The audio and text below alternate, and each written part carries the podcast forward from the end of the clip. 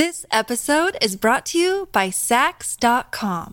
At Sax.com, it's easy to find your new vibe. Dive into the Western trend with gold cowboy boots from Stott, or go full 90s throwback with platforms from Prada. You can shop for everything on your agenda, whether it's a breezy Zimmerman dress for a garden party or a bright Chloe blazer for brunch. Find inspiration for your new vibe every day at Sax.com.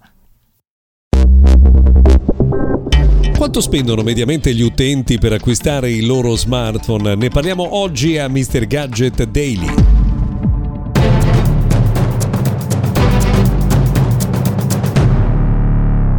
Come sempre cominciamo dicendovi buongiorno e bentrovati 5 gennaio 2024, notiziario dedicato al mondo della tecnologia e dell'innovazione che oggi parte da dati condivisi da Counterpoint Research che ha fatto eh, conoscere i dati preliminari riguardo alle vendite di smartphone su scala globale nel 2023, secondo cui c'è stato un aumento del 6% nel mercato degli smartphone premium, quelli con un prezzo uguale superiore ai 600 dollari. Ma il dato che ci colpisce di più è quello eh, degli ultra premium, eh, ovvero gli smartphone con un prezzo pari o superiore ai 1000 dollari, che oggi rappresenta oltre un terzo delle vendite.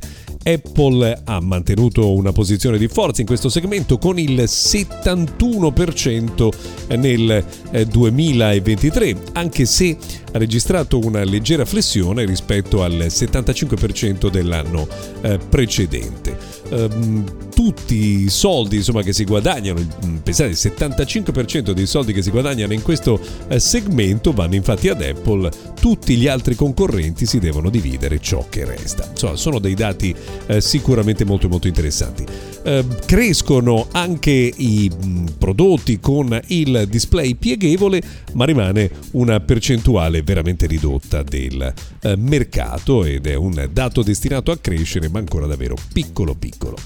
Altra novità nella giornata di ieri importante è stata quella relativa a Apple Watch 9 e Apple Watch Ultra 2 che sono tornati sul mercato negli Apple Store sia online che fisici eh, negli Stati Uniti perché è stato accolto l'appello, quindi eh, per il momento l'embargo è stato sospeso, bisognerà vedere quello che succederà però in futuro. Come abbiamo già raccontato più volte è una questione legata a insomma, diritti e brevetti per alcune funzionalità in particolare dell'ossimetro, quindi per la registrazione dell'ossigeno nel sangue ma mm, per, riguarda solo il mercato americano.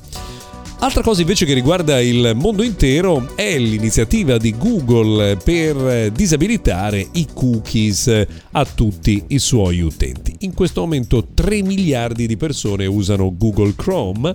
Eh, Apple ha deciso di fare un esperimento eh, di fatto eh, eliminando completamente i cookies di terze parti che vengono considerati pericolosi ed è per questo che ha cominciato a distribuire un nuovo strumento proprio di eliminazione dei cookies ad una piccola percentuale eh, dei suoi utenti. Questa piccola percentuale però si trasforma in 30 milioni di persone che stanno cominciando a sperimentare questo eh, strumento che dovrebbe essere diffuso eh, entro la fine dell'anno a tutti gli utenti di Google. Togliere i cookies vuol dire che sarà eh, impedito fare un tracciamento dei dati e delle abitudini degli utenti, ma verranno studiate soluzioni alternative per permettere comunque di eh, consegnare dei messaggi pubblicitari che siano coerenti con gli interessi degli utenti stessi.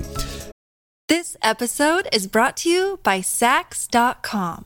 At Sax.com, it's easy to find your new vibe. Dive into the Western trend with gold cowboy boots from Stott, or go full 90s throwback with platforms from Prada. You can shop for everything on your agenda, whether it's a breezy Zimmerman dress for a garden party or a bright Chloe blazer for brunch. Find inspiration for your new vibe every day at Sax.com.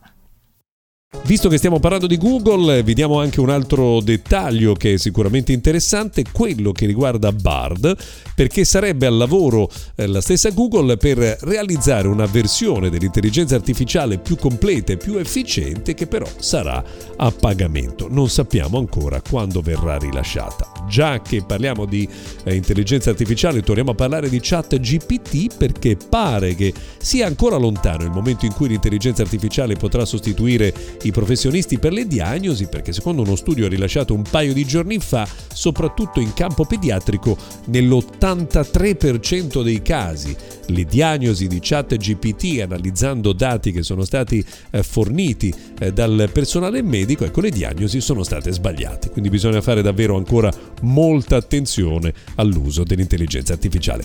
Per oggi abbiamo finito, se volete ci risentiamo domani.